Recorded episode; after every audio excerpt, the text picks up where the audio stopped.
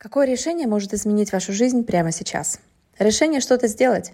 Просто действуйте, даже если это нереально сложно, даже если вы чувствуете дикий дискомфорт.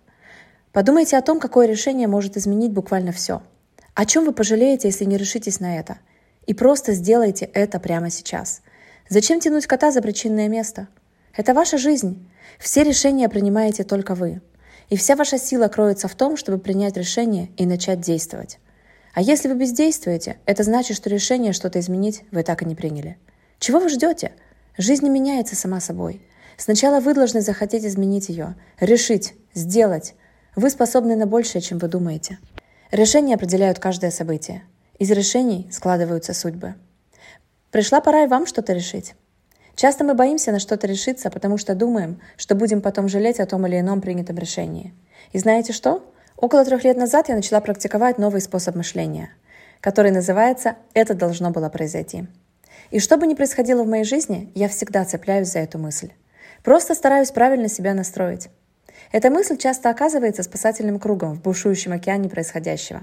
Она успокаивает, позволяет отдышаться и прекратить внутреннее сопротивление, и принять правду. Эта мысль не оставляет ни малейшего шанса подумать, что что-то идет не так. И это не значит, что я не могу заступиться за себя или не предпринимаю вообще никаких действий. Тем не менее, эта мысль помогает мне принять ситуацию, стать мудрее и двигаться дальше. Я не застреваю в прошлом и не жалею себя. Мой учитель Байрон Кэти задала бы вопрос. «Откуда ты знаешь, что это должно произойти?» И я бы тут же ответила. «Потому что это происходит». Да, происходит прямо сейчас. Не сопротивляйтесь. Примите ситуацию. Двигайтесь дальше. Но это еще не все. У меня есть одна очень интересная теория, которую я прорабатываю на своих коуч-сессиях с учениками, ну и, конечно, использую в жизни. И сегодня я хочу поделиться ею с вами. Люди устали принимать решения. Каждый день нам надо решать какие-то проблемы и делать 3 миллиона дел. Что надеть на деловую встречу, как ответить на имейл, что приготовить на ужин, какую зубную пасту выбрать, ну и так далее. Сила воли, мозг и выбор, как они связаны между собой? Для того, чтобы сделать выбор, нам необходимо приложить мысленные усилия. Способности нашего мозга прилагать усилия вообще-то довольно ограничены. Когда мозг отказывается эти усилия прилагать, наша сила воли мгновенно улетучивается. А сила воли нам просто необходима для того, чтобы выработать так называемые здоровые привычки. Ну, допустим, не переедать, меньше прокрастинировать, заниматься спортом, контролировать свои эмоции и так далее.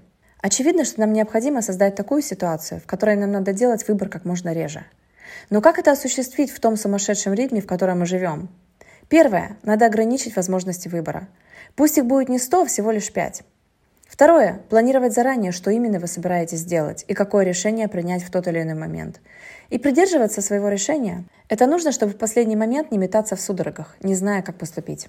Я поясню.